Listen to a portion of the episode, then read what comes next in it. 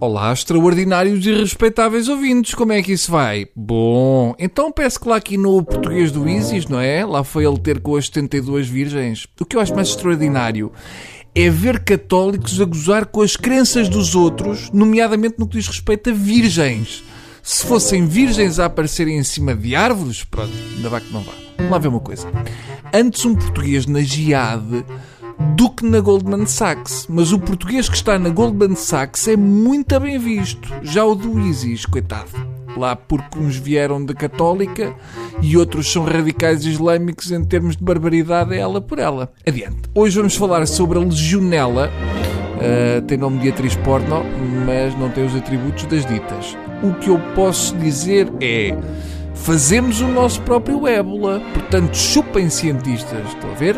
Em Portugal não há ébola porque o ébola foi morto pela legionela. Não teve hipótese. O ébola chegou a Vila Franca e desatou a tossir e com arrepios de frio e faleceu.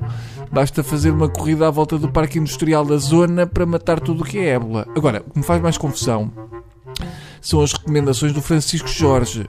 Eu não sei se já vos disse, mas o Francisco Jorge é lobo jovem em velho. Tem cara de raposinho. Se houvesse caça a raposa em Portugal, o Francisco tinha perdigueiros a arranharem-lhe a porta de casa todos os fins de semana. Bem, mas as recomendações do Francisco Jorge têm sempre o condão de me causar medo.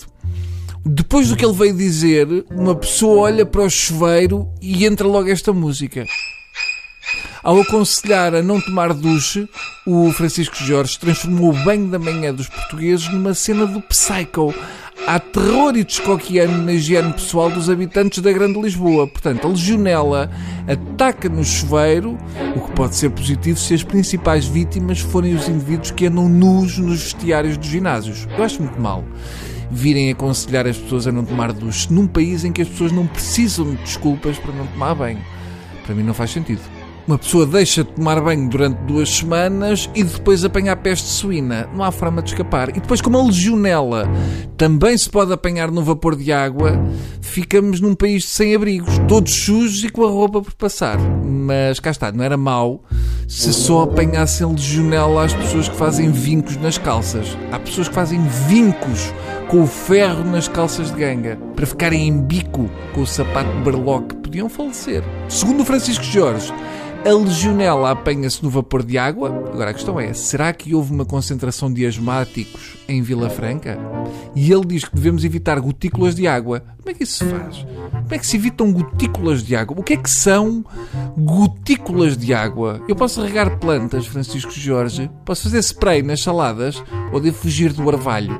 Eu só de ouvir que devo evitar gotículas de água, começo a suar e o suor são gotículas de água. Portanto, estão a ver a que é que isto chegou. Quanto à origem da legionela, eu tenho uma teoria. A legionela atacou pessoas entre os 30 e tal e os 70 e tal da zona da Grande Lisboa. Portanto, onde é que eles gravam o preço certo? Hum?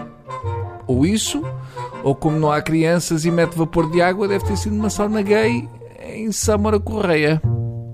Portanto, é ir lá ver, está bem? Adeus e as melhoras.